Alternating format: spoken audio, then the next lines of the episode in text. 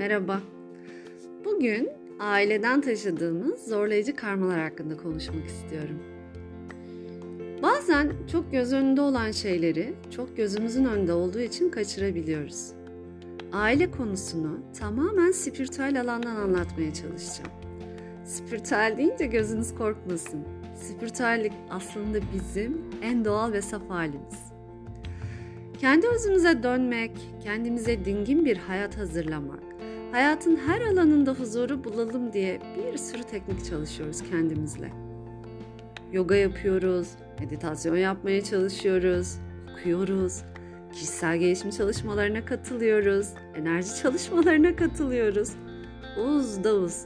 Yazmakla bitmeyecek kadar çok yola giriyoruz.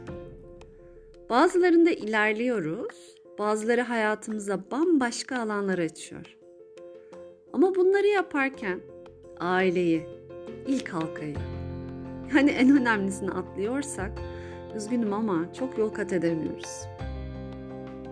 Ailelerimizden, atalarımızdan gelen zihin, ruh ve beden üçlüsünün taşıyıcılarıyız. Sanmayın ki şu an ailenizle yaşadığınız tüm sorunların nedeni sizden kaynaklı. Anneannenizin, ninenizin, onun da anneannesinden taşıdığı bir sürü aktarım var.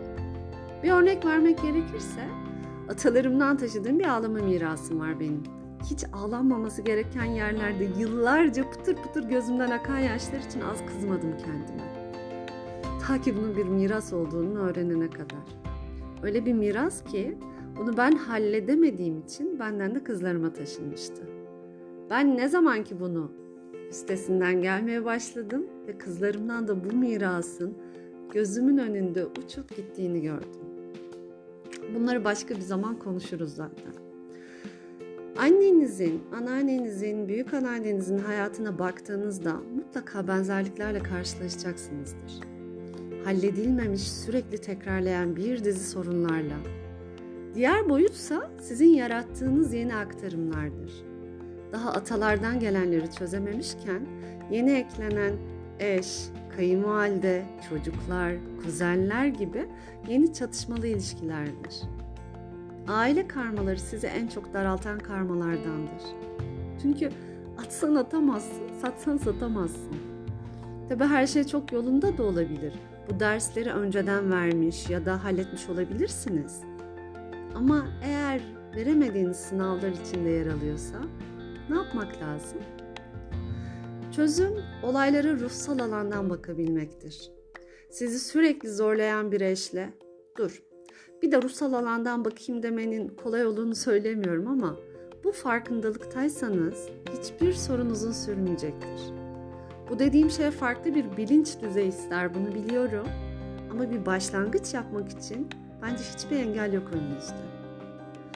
Sizi sürekli baskı altında tutmaya çalışıp zorlayan bir anne, sizin kendi özgürlüğünüzü elinize almanız için bir kaldıraç olabilir. Sizi sürekli kendinizi yetersiz hissettiren bir eş, sizin bile hatırlamadığınız bir zamanda kaybettiğiniz sizi uyandırmaya çalışıyor olabilir. Burada önemli olan o ilk kızgınlık geçtikten sonra olaya dışarıdan bakabilmektir bunun ruhsal gelişiminiz için bir basamak olduğunun farkına varmaktır. Bunu idrak ettikten sonra karşıyı da kendimiz de yargılamaktan vazgeçebiliriz. Ve lütfen bunu karşı tarafa taviz vermeliyim, alttan almalıyım, susmalıyım gibi bir tutumla değil, kendi alanınıza saygı duyarak yapmaya çalışın.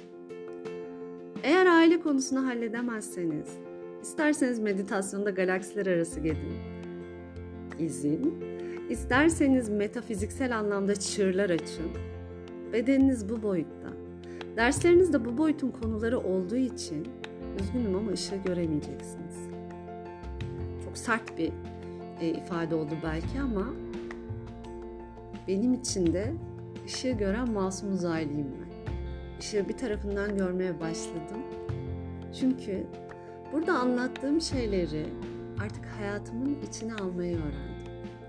Belki sana da bir yerden bir kapı açar ve bilincinin o yüksekliğini bir yerden yakalarsın ve sende olanları keşfedip farkına bile varmadan şu an sorun olarak gördüğün şeylerle uzlaşırsın.